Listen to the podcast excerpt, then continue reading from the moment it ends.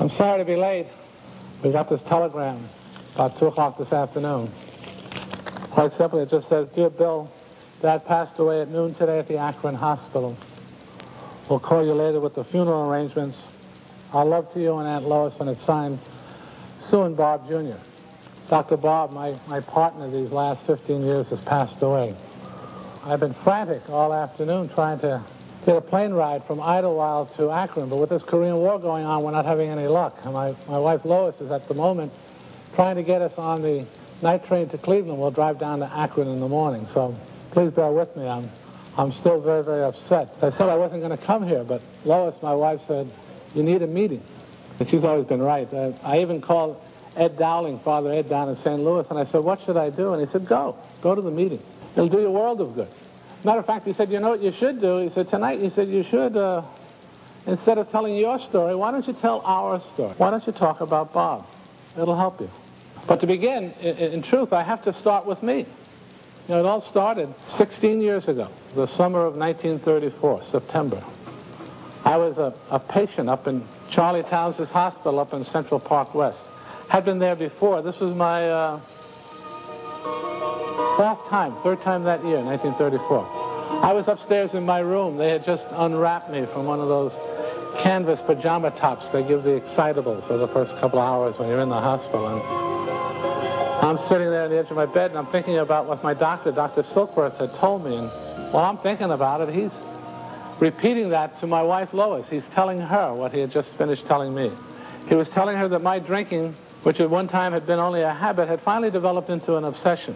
And that about the same time that that occurred, my body began to develop an allergy for the very substance that I craved.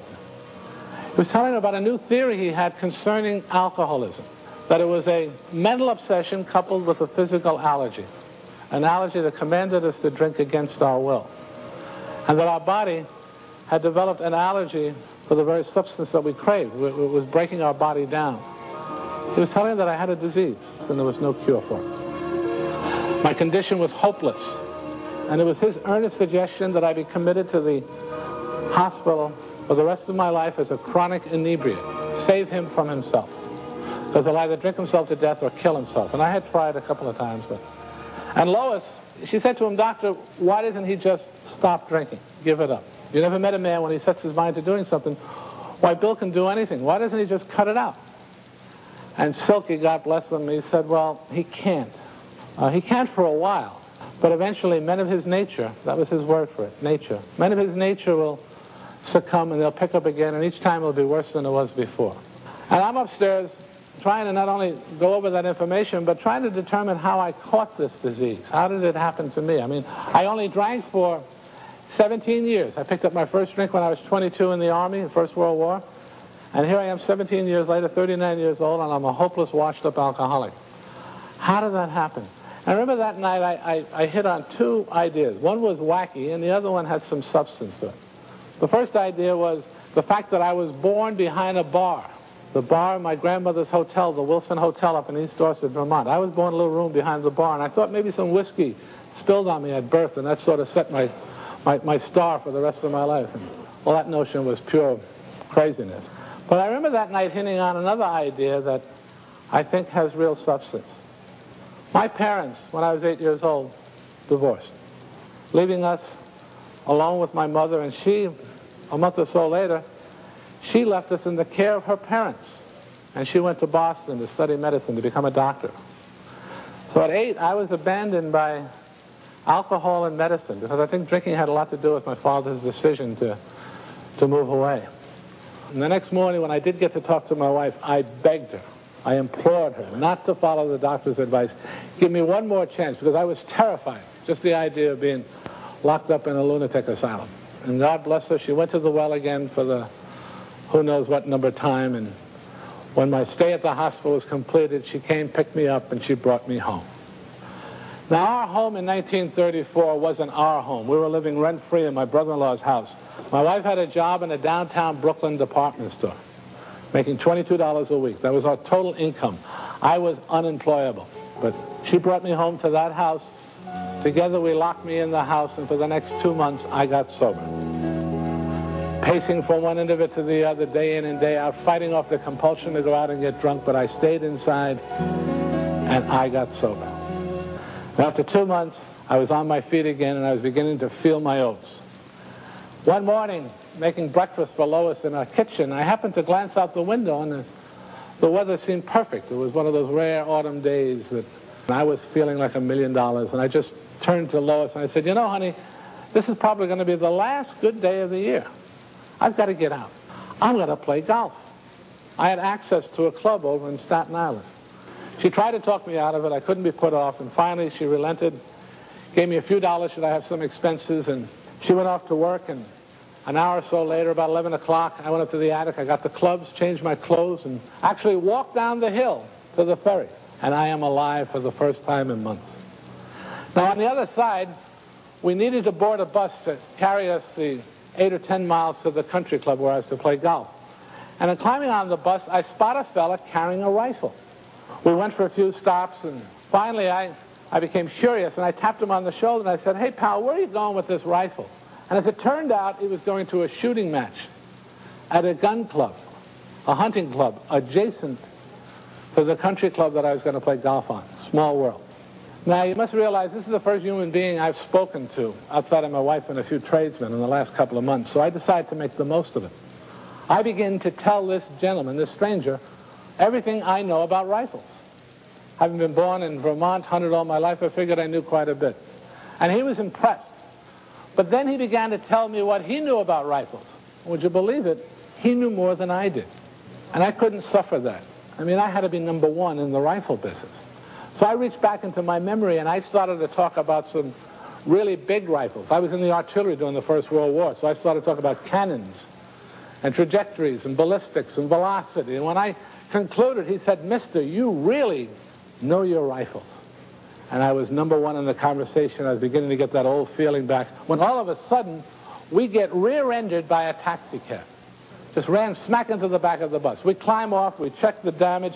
It wasn't much, but it was sufficient that the driver had to wait for the police to come to make out a report. And we're just standing there, and all of a sudden, he spots a bar across the street. He said, hey, Mac, he said, why don't we go over and wait in the bar? And when the new bus arrives, they can come and collect us, and we'll continue the trip. I said, okay, by me. So he made arrangements with the driver, told him where we were going to be, and we crossed the street, and we entered the bar. They had just opened it up. It was a former speakeasy.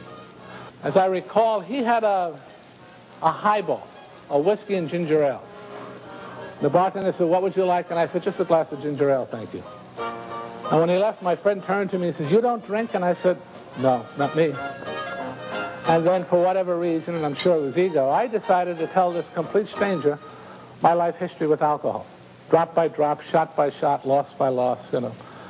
Took about a half hour. When I finished, he said something that indicated to me that he was a very intelligent man. Because he said, Mr. You're remarkable. And that was the nicest thing anybody had to say about me in years. So I figured he had to be smart to realize that. He said, I know a lot of fellas like you. He said, but they're gone to us now. They're lost. They're either dead, they're in institutions, prisons, they're living in the weeds. You are truly remarkable. He said it twice. I, I wanted to kiss him. Well, finally, the new driver came and collected us, and we continued the trip. But I didn't want to let the guy go. I needed that affirmation. So I suggested to him, I said, sir, you told me you don't start shooting until 2 o'clock. Am I correct? He said, that's right. I said, well, I don't tee off till 1.30, and it's just going on noon.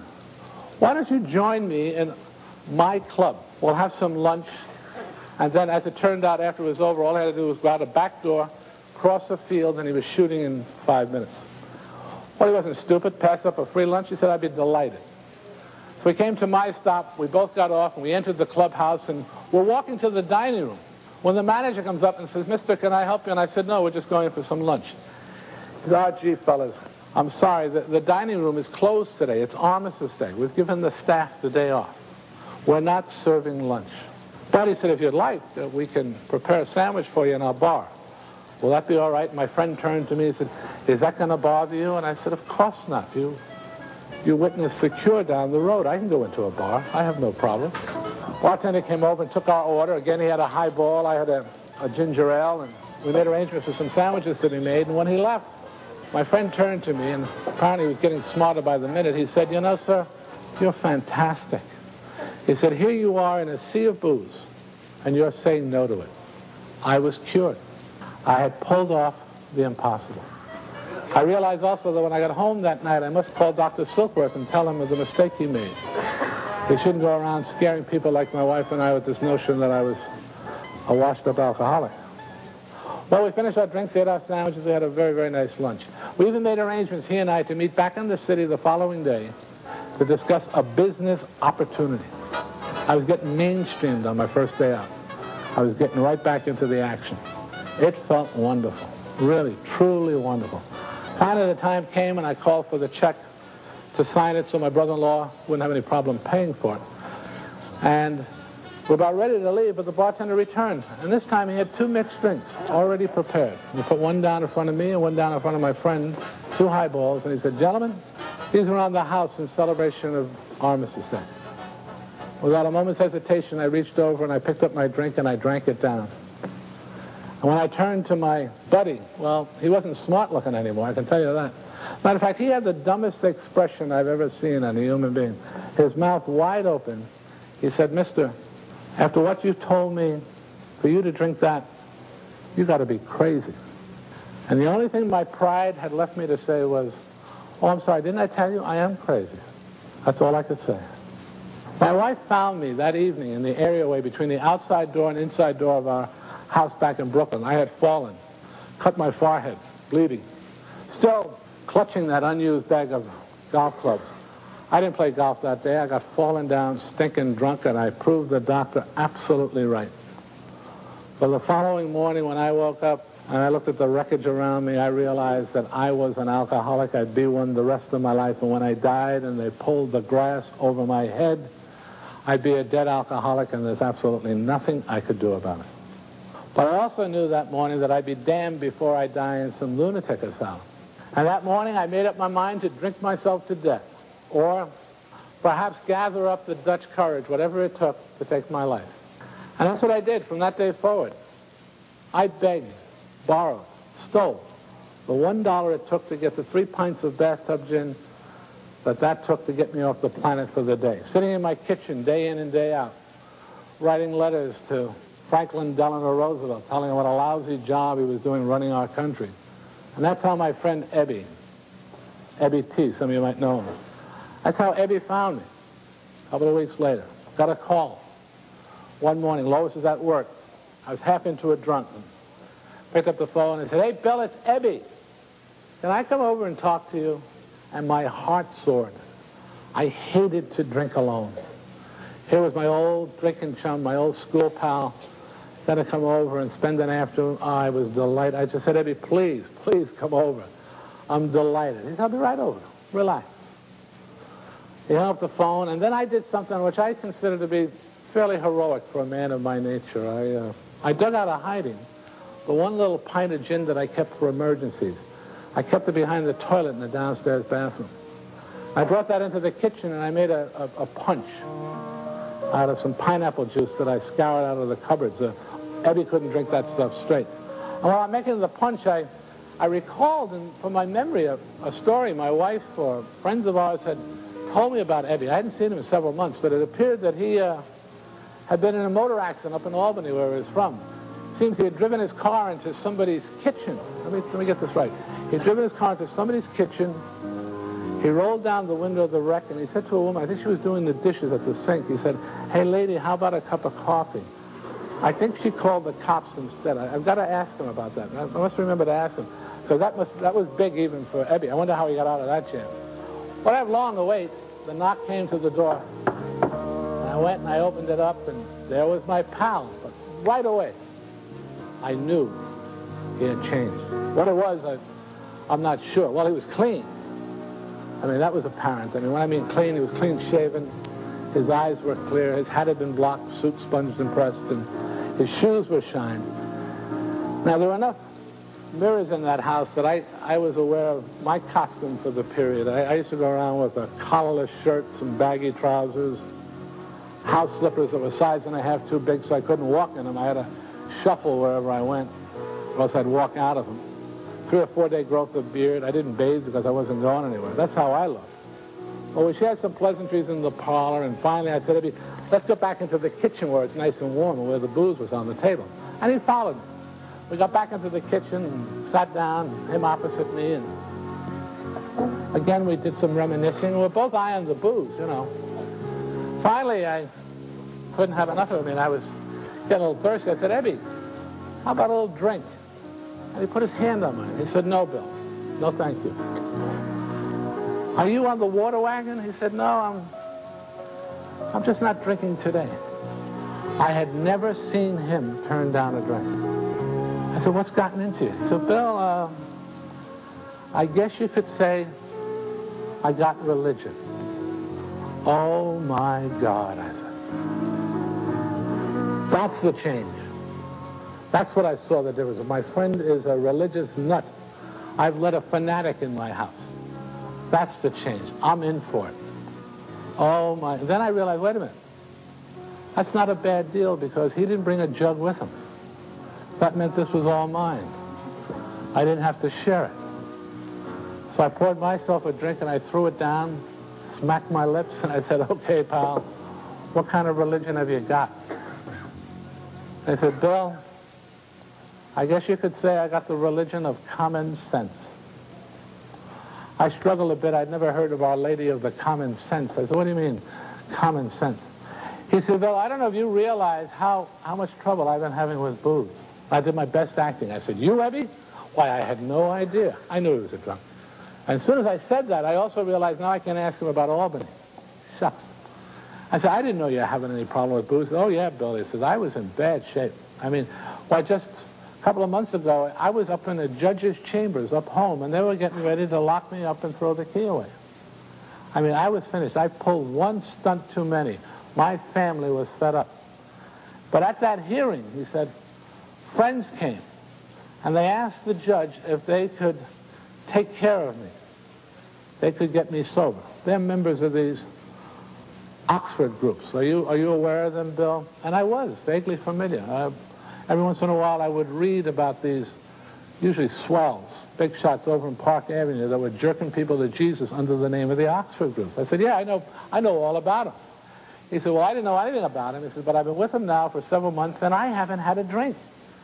Nor have I had a desire for a drink. I mean, I've taken certain ideas peculiar to those people and I put it to work on my drinking problem, and it seems to be doing the trick. Well, you're in for a penny, you're in for a pound. I said, what are those ideas, Ed? He said, well, number one, Bill, I said, I had to get honest with myself for the first time in my life and take a look at what booze has been doing to me.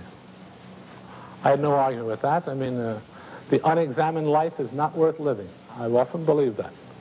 He said, Bill, then I had to talk over that life with another person in strict confidence but I had to share, share that part of my life with somebody else. Confession's good for the soul. I had no argument with that. He said, then Bill, he said, I also, I had to become willing to make restitution for the harm that I've done, to pay back what I owe to the people that I owe it to, to make amends wherever possible. I tried my best to recall if he owed me any money. It would be a good time to remind him, but he didn't, so I let that go by. He said, and Billy said, I also, he said, I had to become willing to help people like myself. And when I heard that you were over here having a bad spot with the booze, I asked my pals if I can come over and talk to you, and that's why I'm here. I hope I didn't offend you. And I said, well, you have. How dare you talk about me as if I'm some sort of problem? I know I'm out of work, but we're in a, we're in a depression. But I'm not having any trouble with alcohol, White. I was just sober for two months. I can stop anytime I want.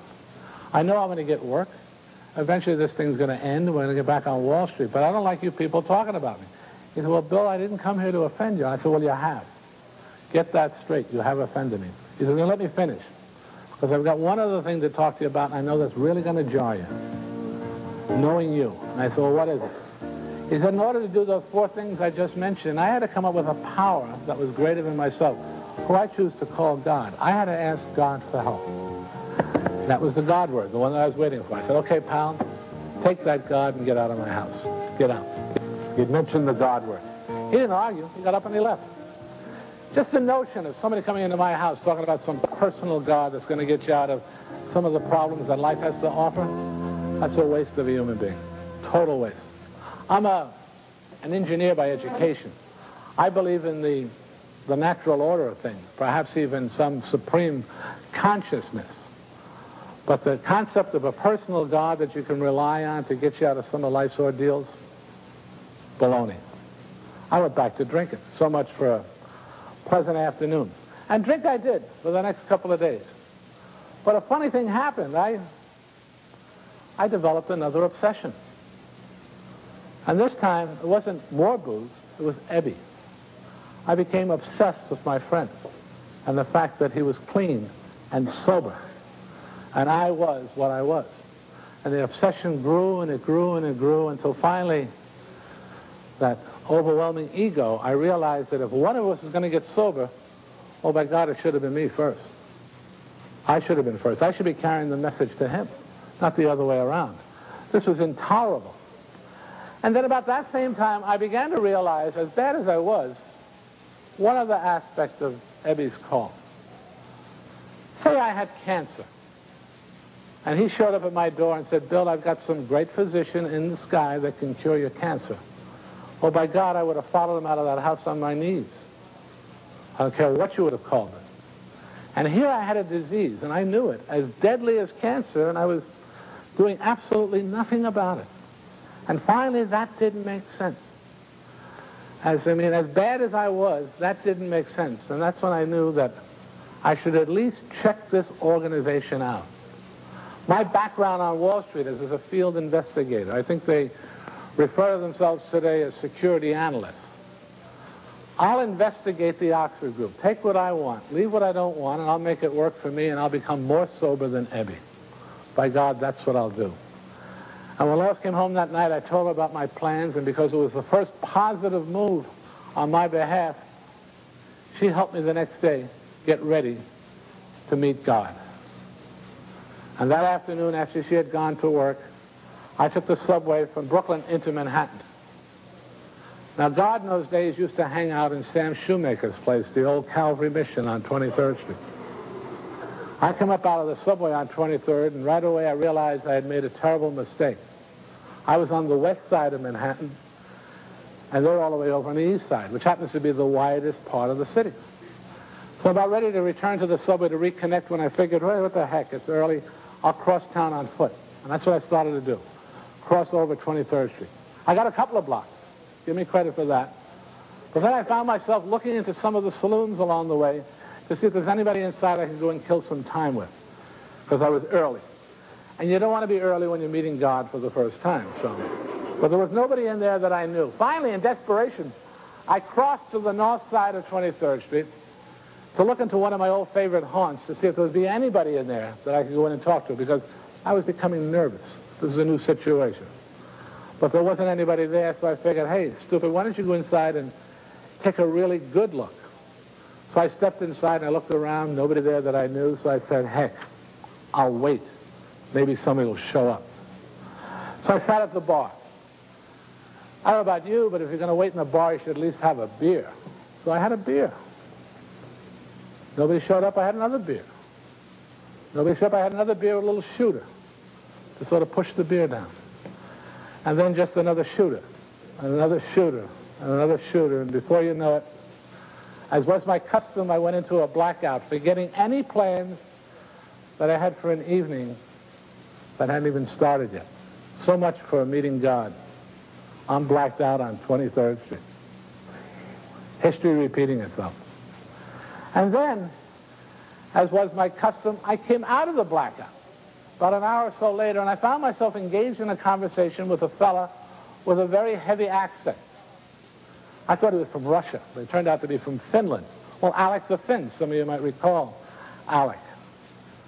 And little by little, I'm trying to figure out what am I doing in my best suit in New York City talking to a Finn. And through his heavy accent, little by little, I began to realize that he's a sailmaker on a fishing boat. And it dawns on me, what am I doing talking to a fisherman? And when I said that, a bell went off in my head, and I realized, my God, I'm supposed to be meeting fishers of men, not a fisherman. I said, come on, pal, I'll introduce you to God. And because I had a couple of bucks in my pocket, he followed me. We got the block and a half to the mission in record time, but it was too late. The meeting had already begun.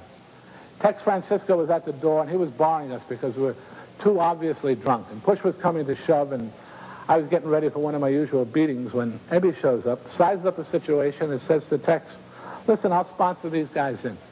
I'll sit on them. They act up, we'll scoop them and get them out right away. And Tex said, okay, they're your responsibility. And I got into my first mission meeting, Calvary Mission, Sam Shoemaker. And I slipped into another blackout because what happened after that was related to me by Ebby the following morning back in Brooklyn.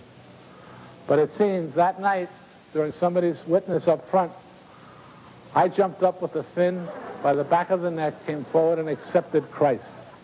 They said the next thing I was doing was playing the tambourine and jerking them to Jesus talking about the evils of alcohol and what it had done to me and mine, and they're clapping for me and I'm clapping for them, and we're all on the, the glory road.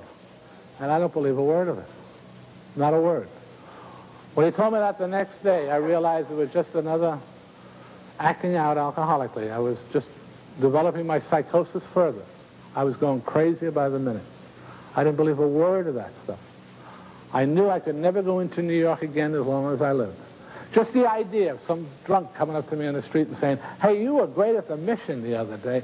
I mean, I would have died of shame. I didn't believe a word of that. And all Ebby said is, you had me fooled. And he left.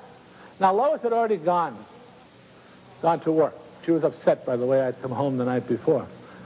Now Ebby left, and I was alone in that house, and I'm moping around, realizing that I'm getting worse by the minute. I'm a danger to myself. Everything that the doctor had said is coming true. I'm going down the tube. But an hour after Ebby left, I made a realization about something that had happened earlier on that morning that I hadn't taken notice of. But when my wife was going off to work, I returned money to her. I took money out of my pants pocket and I handed it back to her. Money I hadn't spent the night before. And I had never done that before in my life. See, when I was drinking, I never came home with money. I came home only for money. I couldn't go buy a bar with a dime in my pocket, yet that night after that meeting, I had come right home. Something had happened. What it was, I mean, I was out to lunch, I don't know. But something had happened. And I knew if they could do that for me drunk, imagine what they can do for me sober.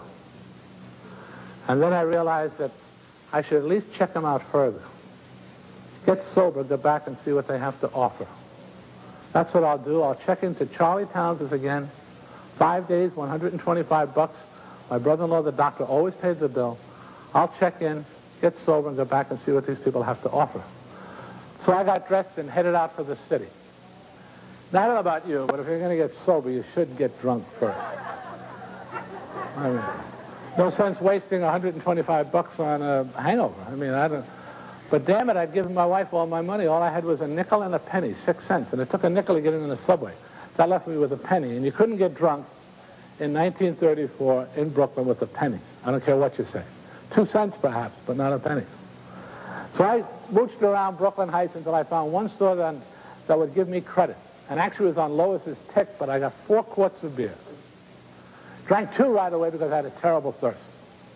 Tried to give one away on the subway to a complete stranger. He wouldn't take it. So I finished that myself. That left me with one bottle staggering into Towns's hospital. I spot Dr. Silkworth talking to a nurse across the lobby, and I shout, Doc, I found the cure.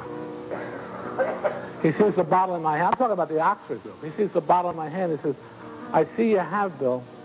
You know where your room is. Go up and go to bed. And you know I've been in that joint that often. I had my own room. And I went upstairs, got undressed, and went to bed. But I finished the bottle of beer. Three days later, I'm still in bed, free of alcohol now, free of sedatives, just full of remorse, self-pity, self-hatred, all the, all the things we go through when we're coming off a drunk. My wife's mad at me. My brother-in-law's out $125 because I have no intention of checking out the Oxford group. Now that I'm sober, I realize it was just more nutsiness. Even Dr. Silkworth, my beloved physician, he was even short with me at the rounds that afternoon.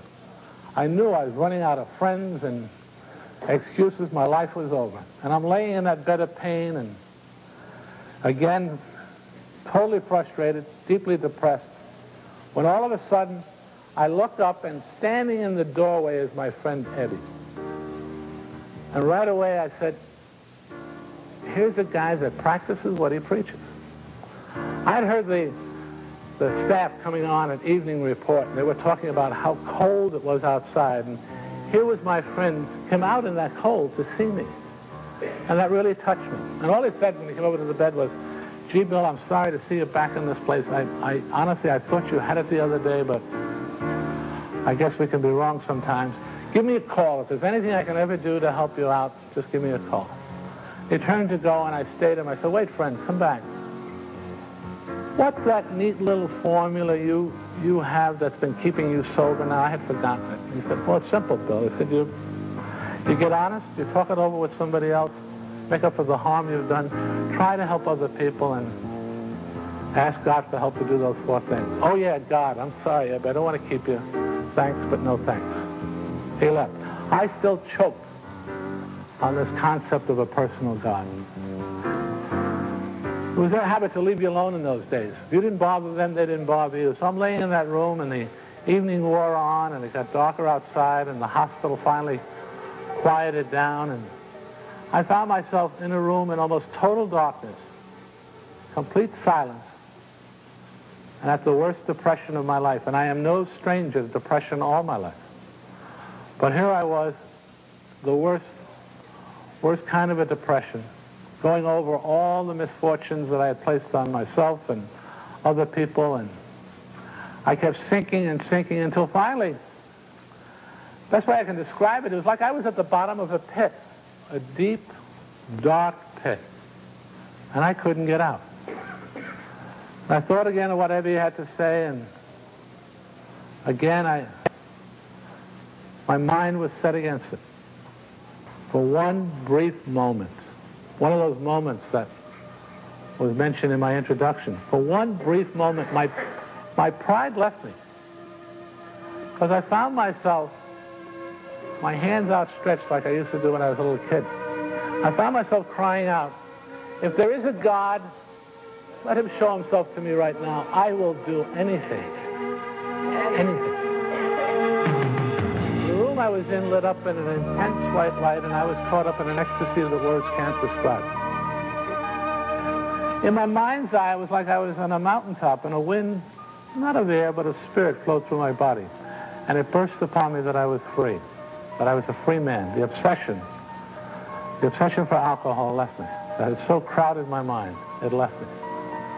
Eventually, the light and the ecstasy subsided, and now I found myself back in that hospital I'm back in that bed, but in a different state of consciousness, surrounded by a presence of pure, absolute joy. And I realized that everything that I had ever done in my life, good, bad, or indifferent, or everything that my fellow travelers on the planet had done in their lives, good, bad, or indifferent, why, it was okay. Everything was going to be okay. And that I was a part, if only a tiny part, of a universe that was ruled in justice and love by a loving, compassionate, personal God. And that was okay, too. And all I could say was, well, so this is the God of the preachers. This is what they've been talking about all these years. And I lay there. It was beautiful. Lasted maybe eight, ten minutes. I'm not sure. But I've got one of these inquiring, rational minds, and from the back of it, I began to get the realization that I was undergoing a profound hallucination that this was the, the slide into insanity that preceded alcohol psychosis, or wet brain. I was dying. And it frightened me, and I went and I got the nurse, and I asked her to get the doctor, and she could see from my anxiety that I needed attention. She went and she woke the kind man, and he came to my room, and I described to him what I've just described to you. Finally, where the courage came from, I don't know, but I said, Doc, am I crazy? Is this the end? And he took an, an awfully long time, but finally said, no, my boy, he said, you're not crazy. I've never witnessed what you've described, but I have read about it in books. And I do know that it sobers up drunks. And I can tell you this, it's all you got. I saw you a couple of hours ago, and I wouldn't give you a, a tinker's damn for your life, but I can see you've changed. And you better hang on to it, but you're not crazy. And he left, and I slept like a baby. And the following morning, After a wonderful night's rest, Ebby came, visited me, and I told him what had happened. He said, I'll be right back. And he left, and within the hour he came back. But this time he brought a book with him, the book by Dr. James, William James, the Harvard psychologist, called The Variety of Religious Experiences. He said, here, Bill, read this. You'll find what happened to you last night in this book. It was the toughest book I ever read in my life, but indeed I found in that the cash value, the scientific evidence what had happened to me the night before. I was still a skeptic, but I found in that what had happened to me. This doctor described countless numbers of people that undergo these sudden, profound, illuminating experiences that alter the course of their lives. Conversion experiences, whether it's a bright light, voices, out-of-body experience, near death, whatever it is, people undergo this conversion. One minute they're caught up in the grip of some obsession and it changes their life and they head back in the other direction in a better, more profitable, more spiritual direction. But then the doctor continued, though, and he described a more common experience, which he called the educational variety, which was gradual. That people undergo the same conversion, but over a period of time, usually in fellowship, in community, in activities with other people, they undergo the same change in their personality. Whatever obsession they have, they lose, and they go in the other direction. Whether it's sudden or gradual, we all of us have one common denominator. Before anything can begin, we needs must be in a state of calamity. Our lives have to be unmanageable. We have to be powerless over that obsession. And that's what had happened to me. Gee whiz, son of a gun. And then typically, as an alcoholic, I said, but why me? Why me? I had done nothing to deserve a break like this. Why was this message by my friend Ebby to set up a series of events that would proceed in this gift, this gift out of the blue for me? And that's what I came with an, an analogy that's hopefully going to last me the rest of my life, and it's very simple. And I hope you can identify with it. My drinking had so isolated me from the rest of mankind that I likened it to being in a cave. A cave of loneliness and self-isolation. And family, friends, and my wife, my dear wife, would often stand outside the mouth of the cave and say, hey, Bill, come out. Come out of there. Don't be there. Get out. And I couldn't get out. Try as much as I could. I could not get out. And then one day, my friend Ebby showed up. But having been a captive in a similar cave, he didn't stand outside of mine. He entered mine. He could from recent memory. He knew the way. He entered my loneliness, my isolation, took me by the hand, and led me out. One ex-cave dweller helping another, one alcoholic helping another to get out of that, that isolation. When I realized that, I knew that's what I wanted to do the rest of my life, help cave dwellers, help alcoholics get out of their, their caves and addictions. I left the hospital, joined the Oxford group, and for the next six months, I talked to thousands of them all over New York, trying to help them. And it got to the point when they saw me coming, they ran the other way. I couldn't help a soul. See, I was convinced that if you're going to get sober, you had to be on top of a mountain with a bright light and the wind going through you, not of air, but of spirit. They used to call it my hot flash. They would go like this when I told the story. One guy even dared ask me what I was drinking the day I had my hot flash. I said, what do you mean? He said, I never want to touch that stuff as long as I live. If that can do that to you, I don't want any part of it. I couldn't sober up a soul.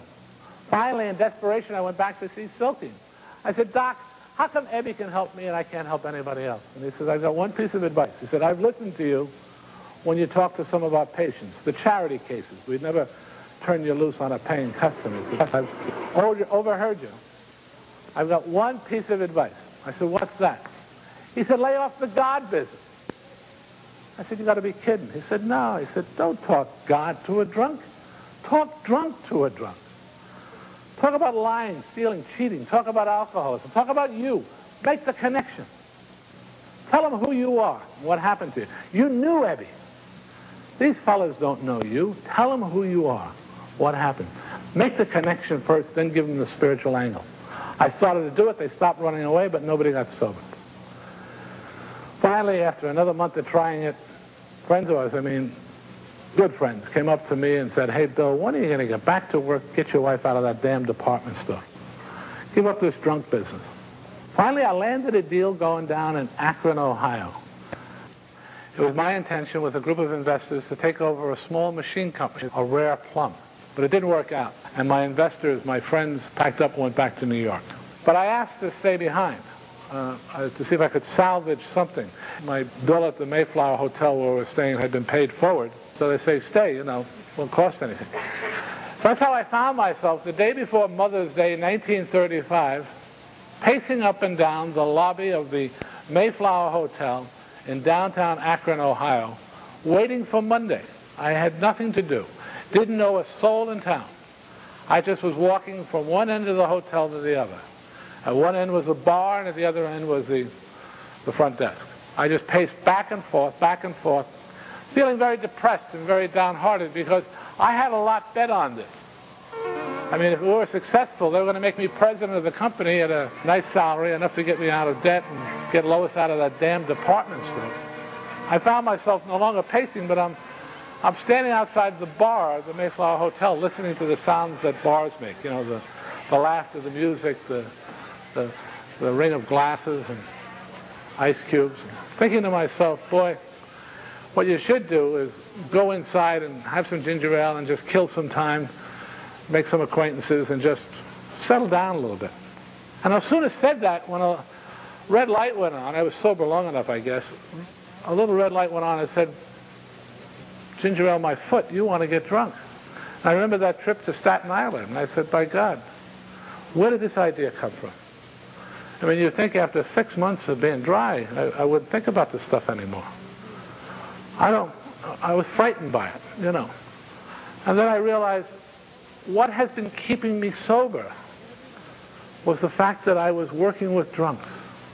Forget that I had absolutely nothing to show for it.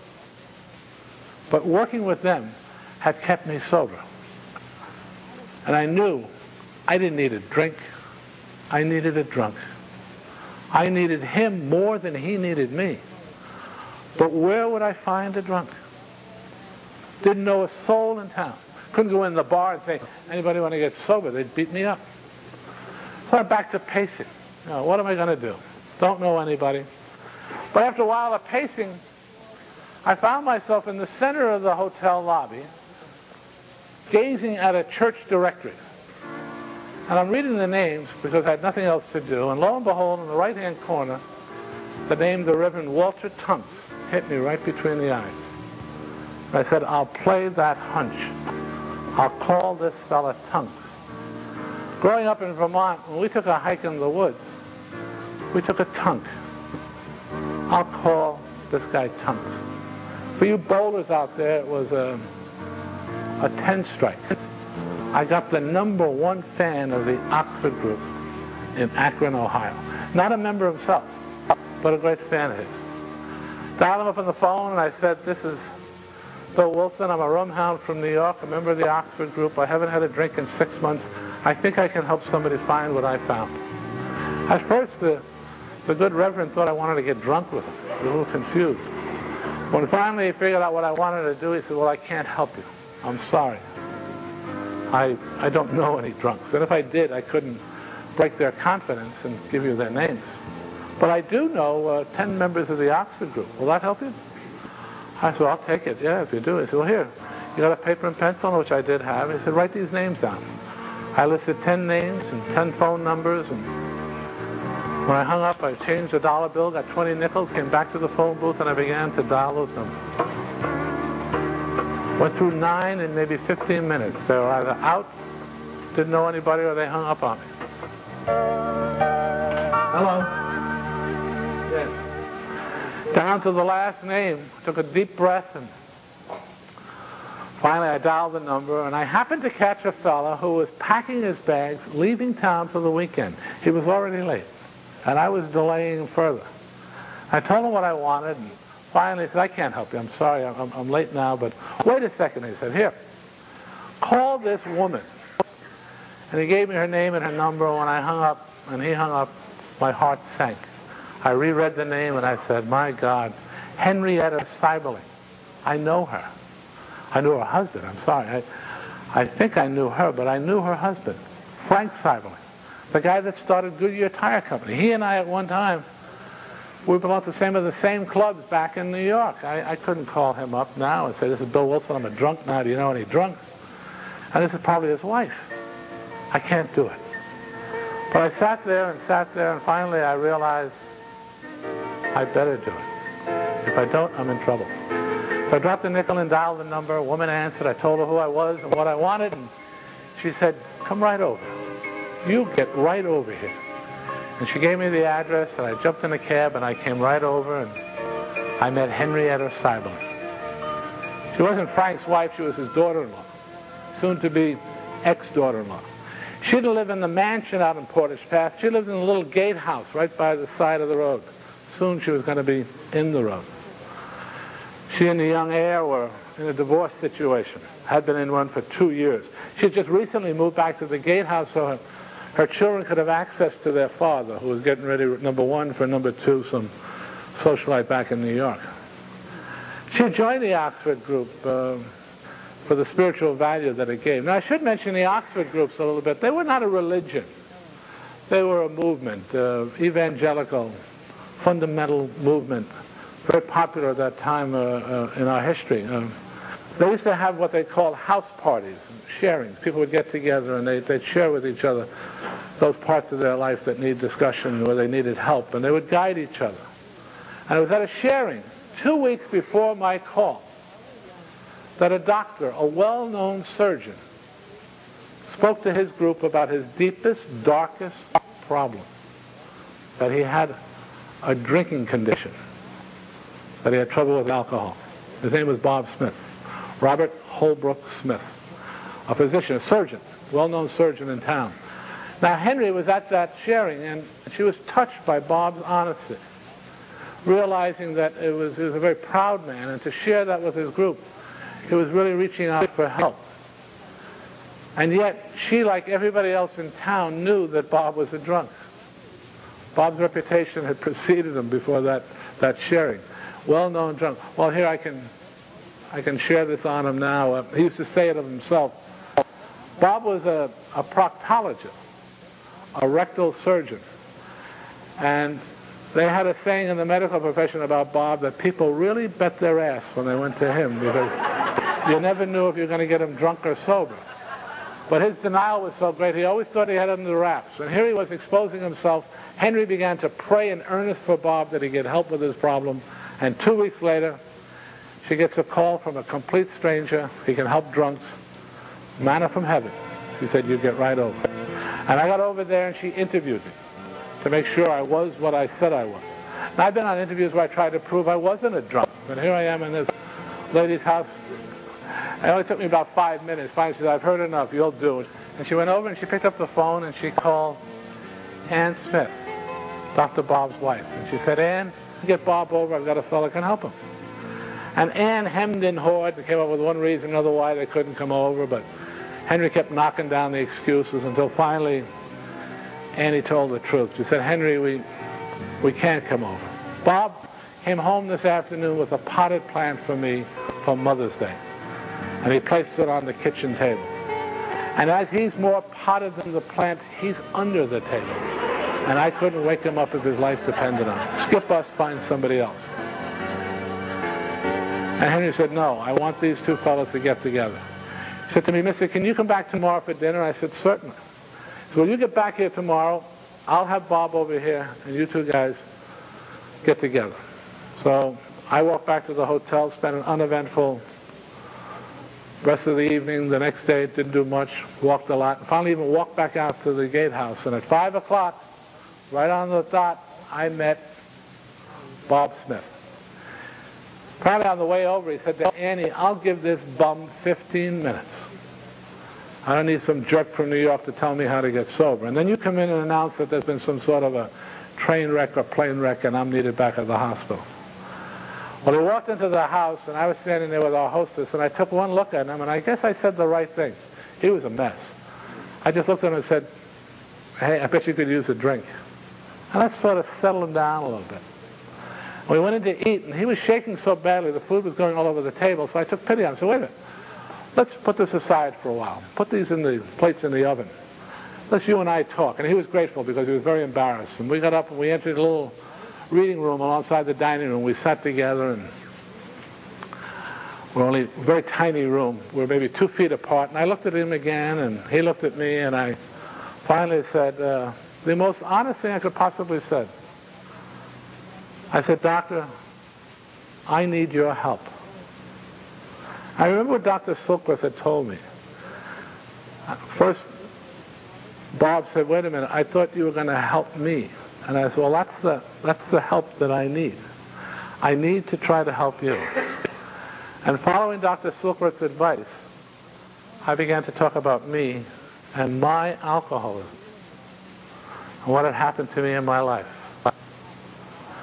Now, Bob had been in medicine over 30 years. He's 15 years my senior. Another Vermonter, born 50 miles from my house.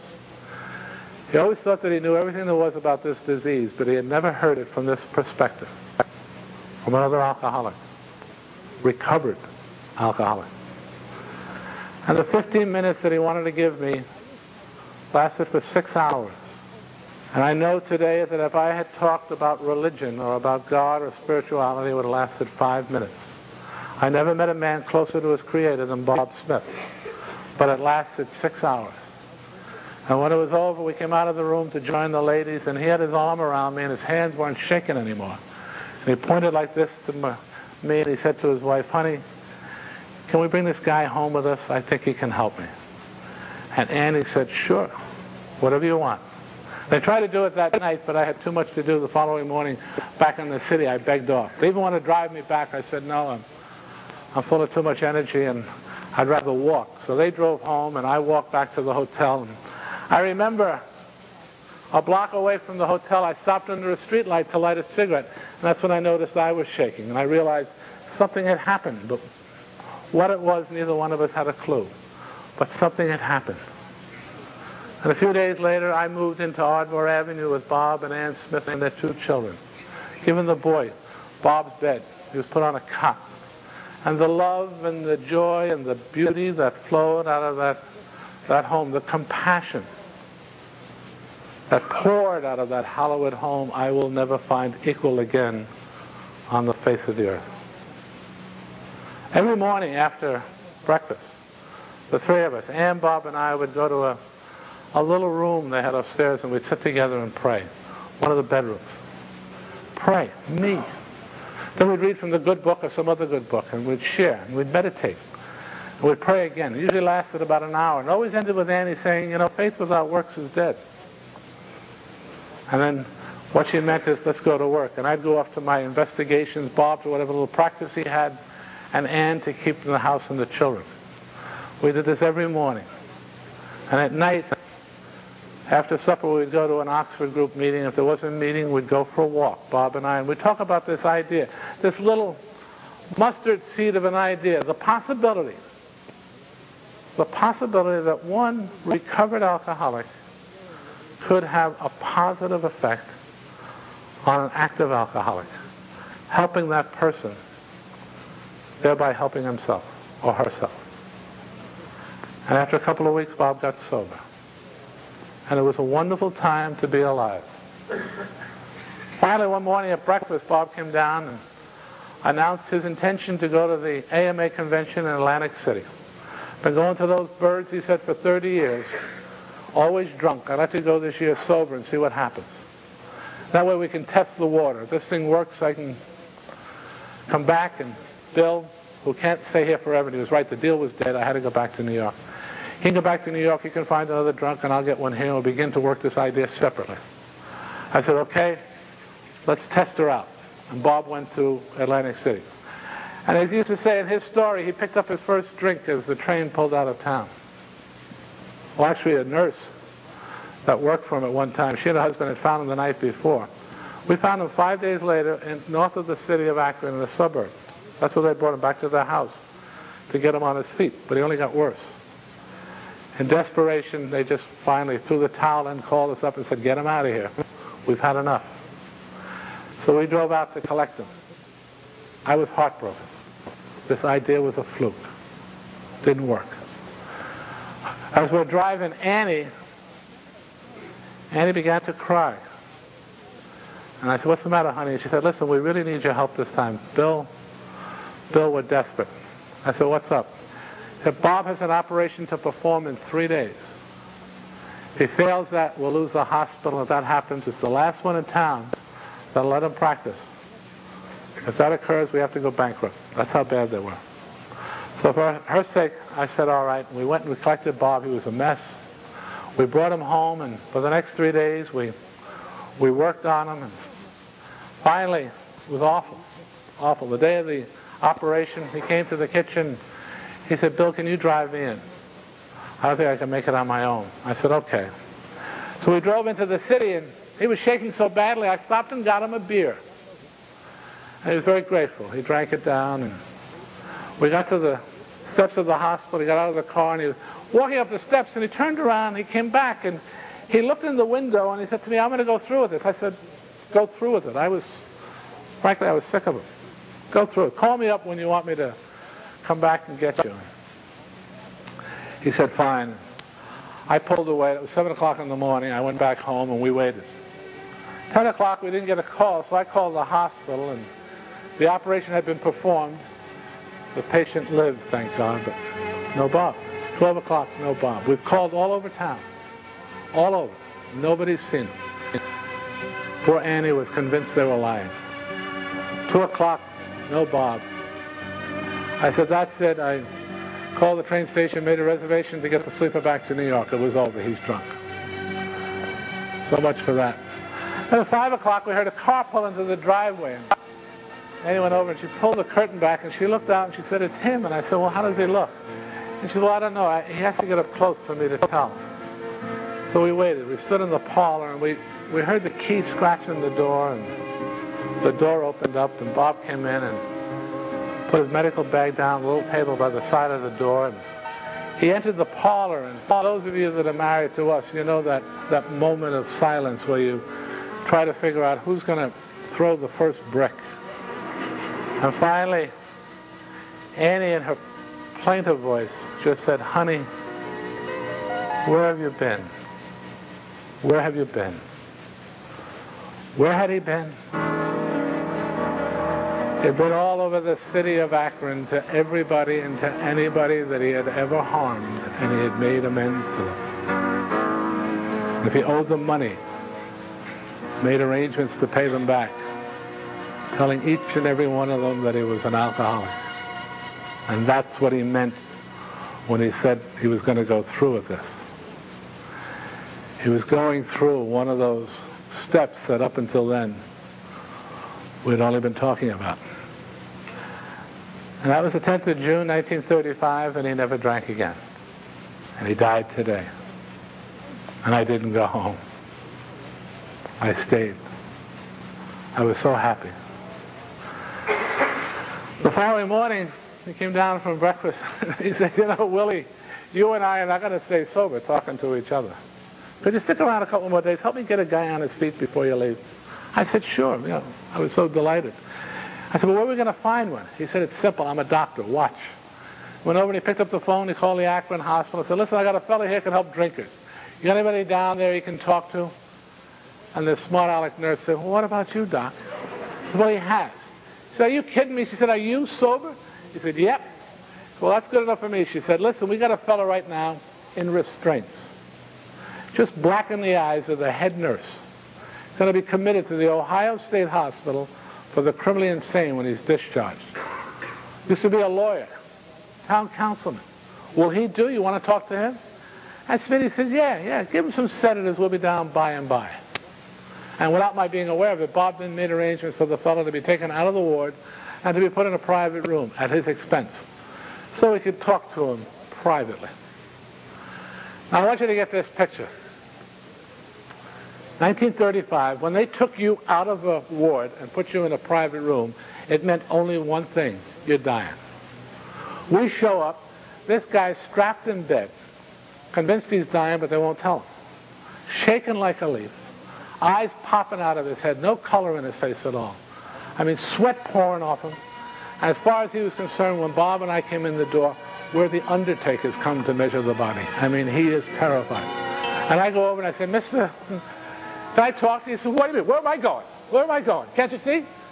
So we started to talk. And I told my story, and Bob, for the first time, told his story. It took about an hour. And little by little, when this guy became aware of the fact that he wasn't dying, you could see him begin to settle down. And the sweat stopped pouring off him, and the eyes went back into his head, and he stopped shaking a little bit, and almost a bit of a smile, I guess you could say, but he, he knew he was getting a reprieve. And finally, I, I said to him when we concluded, because he was perfect for us, I said, well, are you ready? Are you for us? And he said, no. Sorry, not me. It's too late for me. I mean, uh, uh, I'm a goner. He said, I dare not leave this place. I have so much rage inside of me. He said, I'll, I'll kill somebody on my next drunk. I've asked to be committed. I dare not leave here. I'll kill somebody. He said, I never gave up on God. He said, God gave up on me a long time ago. But I wish you all the luck in the world. Thanks, but I'm not for you. It's too late. We turned to go, and I don't know if it was Bob or I, but one of us went back and said, hey, mister, maybe we missed something. Could we come back and talk to you again? Is there a chance of that? And he said, oh, please do. If doing this helps you fellas, oh, please come back. You know how lonely this drying out is. They hate us in these joints. They hate the sight of us, the sound of us, the smell of us. They don't come near us for one minute of the day to the next. Oh, please come back, if just for the company. Please come back. We had half a sale. We'll take it. A couple days later, we get back. Now, he's out of the private room. He's back in the ward. We walk in the door, and his back was to us. And his Johnny was open. You could see his moon. And he's talking to his wife, and she's sitting on a chair. And she looked it up as we came in the door, and I guess he turned to see what she was looking at, and he spots us. And he lets out a roar. There they are! Well, honestly, there was a fellow right alongside of him. I think they just certified dead, got up and went home. This guy screaming from the top. It wasn't a dream. It wasn't a dream. Jumping up and down, his fanny's flopping in the breeze. He says, his wife's crying. She thinks he's going nuts, and we're, we're trying to calm him down. It wasn't a dream. It wasn't a dream. I'm not crazy. Honey, these are the men I spoke about. It wasn't a dream. This fellow pointed at me. He said, He's a stockbroker from Wall Street. He's an alcoholic. Tell her, tell her, this other guy, he's a Heine doctor right here in this hospital. Tell her what you told me. And little by little, we began to tell her what we had told him the other the night, a couple of nights before. Over and over again, he kept saying, it wasn't a dream. It wasn't a dream. It wasn't a dream. And at last we were finished. He said to her, honey, please, put my clothes. I want to go home. His name was Bill D. A number three. He said, if they can do it, I think I can do it. We had our first group that still meets today. And that was a miracle. Because here was a man who was a stranger to the Oxford group, knew nothing about it, and yet he understood the language, the language of the heart that we have, one alcoholic, one addict for another. Understood it enough never to drink again. And that was the beginning. Two years later, we had 40. 40 men sober, six months or more. And that was a bigger miracle. Never done before. One night back in Akron, I was there on business. Bob and I listed their names and the fact that they had six months of sobriety. That was the criteria. We finished, Bob said to me, you know, Bill, at the rate we're going, we'll have 1,000 by the year 2000. And that stinks. We've got to kick it out of retail into wholesale. Take this list back to New York, show it to your rich friends, They'll invest in this. We'll open up rehabs all over the United States. We'll put one drunk in each one, and we'll be really, really riding high from that day forward. Get it done. Get organized. We need money. Took the list, went back to New York, showed it to all my rich friends. They told me to go to hell. Nobody, I mean nobody had money for a bunch of drunks. The depression was just ending, but times were still tough. They're not going to invest in drunks. Even got to talk to the Rockefeller people. John D. himself he read the reports after investigating and said to his associate, nothing has ever touched me as much as what these fellows are doing, but don't ask me to give them any money. It'll kill it. This is perfect the way it is. Leave it alone. We come that close to the brass ring. We didn't get it. We were still losing. But at one of the meetings, fortunately, one of the Rockefeller meetings, one of their board members said, you know, if you want to make money, why don't you write a book? Books sell, you got the cure for the worst curse of mankind. Write a book, you'll be millionaires. On that piece of advice, we raised $5,000 to open up a publishing company. We called it Works Publishing after Annie. Faith without works is dead. I wrote my piece. Bob wrote his. Silky, Dr. Silkworth wrote a piece. I wrote a couple of other things. 40 some odd drunks wrote their stories. Finally, we had a book. The only thing missing was a little part in the middle, how it works. Whenever they asked me how it works, I said, it works fine. I mean, we didn't have a clue. We had those five ideas that Ebby had given me, the Oxford group. We invented, really, we invented the first step that we were powerless over liquor and that our lives were unmanageable. We had kind of a sixth thing, but we didn't have how it works. And you can't have a how-to book without how it works. We were stuck. One night, back in Brooklyn, at our house, my brother-in-law's house, we were sitting around drinking Lois's coffee. I thought that she had was still at work at the uh, department store, but she was in the kitchen. She was overhearing this conversation. We were talking about how it works, and we were deciding that night if we were going to have a bestseller, we better keep God out of it. God wasn't selling in 1938, 39. It, the World's Fair just opened up. It was the world of tomorrow, the world of the future, the world of science. We better make this a scientific book. We had broken away from the Oxford group in New York. We were meeting in our homes now. They hadn't done it yet in Akron. It allowed us more freedom. There were questions of anonymity, and also opened the door and made it easier for Catholics and Jews to come into our fellowship. But basically, we'll always be in their debt. A great deal of what we have today comes from that group. But we were meeting in our homes, and this crew in New York, especially one fellow in particular, we were pretty godless. For most of the men, their higher power was the trolley that brought them to meetings. So we decided that night, let's keep God out of the book. And I agreed. We wanted a bestseller. And Lois, overhearing this conversation, she got angry because all of a sudden we heard the crash of a coffee pot hitting the stovetop, and she comes tearing out of the kitchen. She throws everybody out of the house except me because I lived there. And when they all gone, for those of you that know Lois, she pointed her finger at me almost in my nose and she said, Mister, you're going to get drunk. I said, who said? She said, I said. I said, what makes you say that? You forgot who got you sober. Forgot who got you sober. She spun on her heels and she, she went upstairs to bed. And I dare not follow. I didn't need any more of that. There was a little room underneath the staircase that was we used for our quiet time. It had a little cot in it. And I went in there and I, I laid down because I was very depressed. I hated to hurt her feelings, especially now that I was sober. I did enough damage when I was drunk. I'm lying there in that bed and I'm thinking about what she said. And finally I sit up and I went through my life again and I realized something that, well, I, I guess you'd call it the core truth of my life. I, I realized finally, after thinking about all the times in my life when there was something outside of myself that come to my aid, I came to the truth of that. And I surrendered to it. And the solution for that surrender was as simple as A, B, C. A, I, I realized that I was, I am, I always will be an alcoholic. B, no power on earth can relieve me of that. C, except God. Who would if I would ask? And I had asked him that night in that hospital room, show me. And he had shown me. It was as simple as that. And then I thought of the people that were coming after me and after us. And I said, how are they going to find the core truth of their life? And over the bed was a clipboard and some paper and pencil. And I took it down and I began to write. And I took those six ideas we had and I began to cut them up into pieces. When I finished, I had 12 steps. And I stopped at number 12 for one reason, one reason alone. There were 12 apostles. I said, that's good enough for him. It's got to be good enough for us. And lo and behold, as it turned out, I identified God in the second step and was calling him by name in the third step. And I said, this is good. This is going to the publisher. And I came up out of the room, and two of the fellows had come back and they were drinking Lois's coffee and sitting in the parlor. And I read to them for the first time the 12 steps. And I didn't want their vote. I mean, their approval. I just said, this is what's going to the book, to the publisher. And they didn't argue. And finally, our, our resident atheist, agnostic, Jim B., Jim said finally, wait, Bill, it's okay with me, but may I make one suggestion?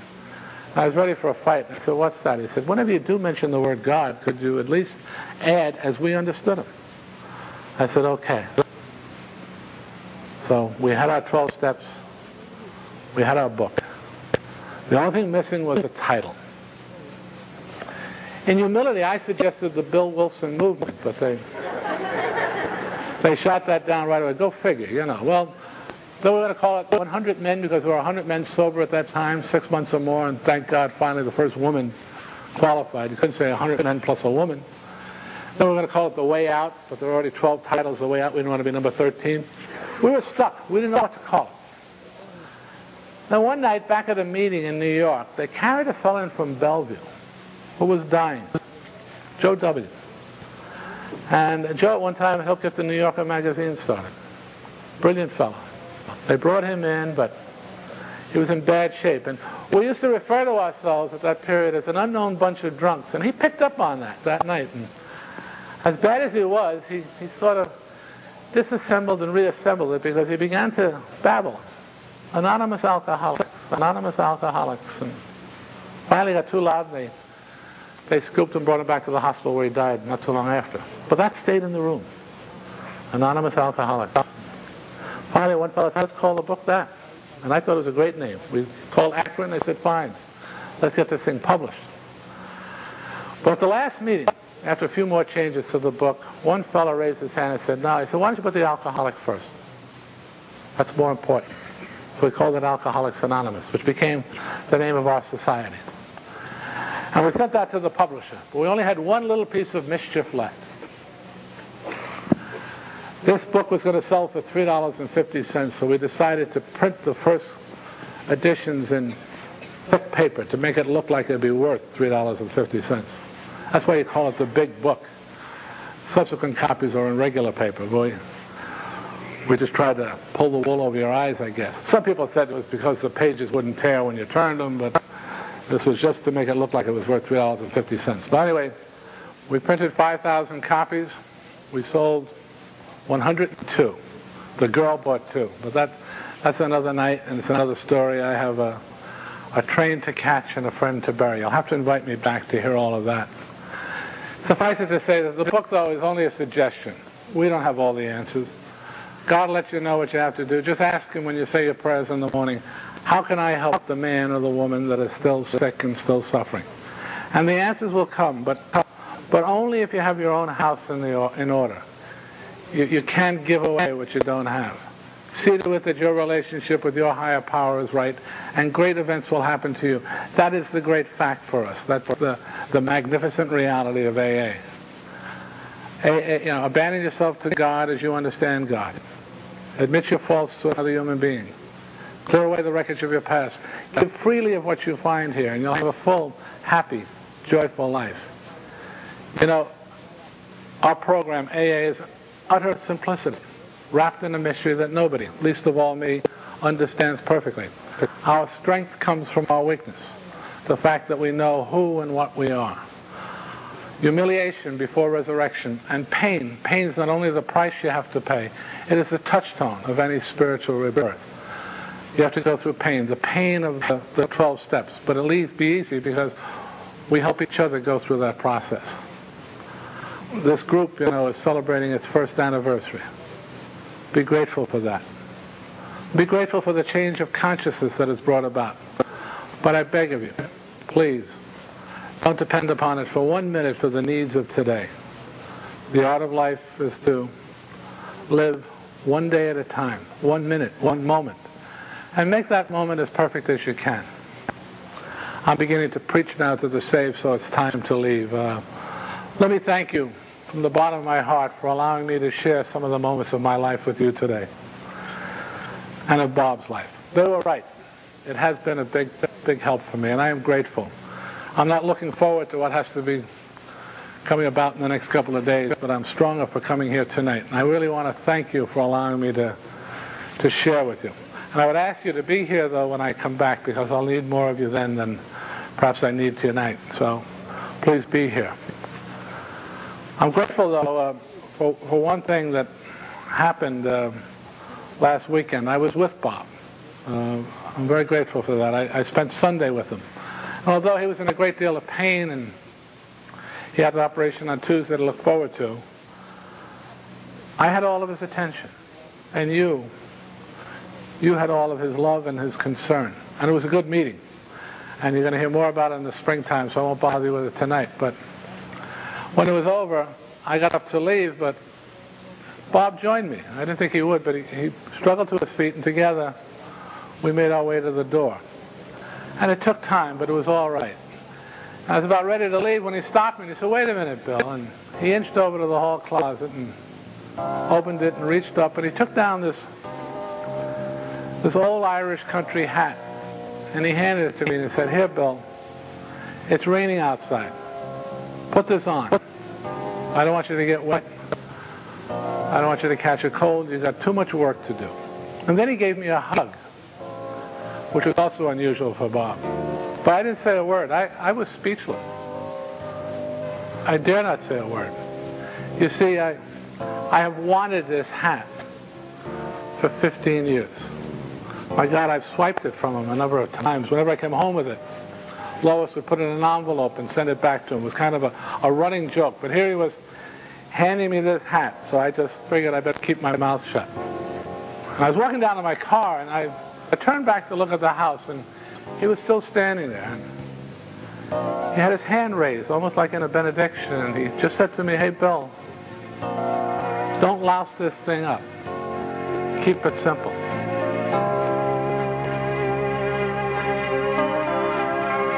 You've been saying that to me, too, for years. Keep it simple.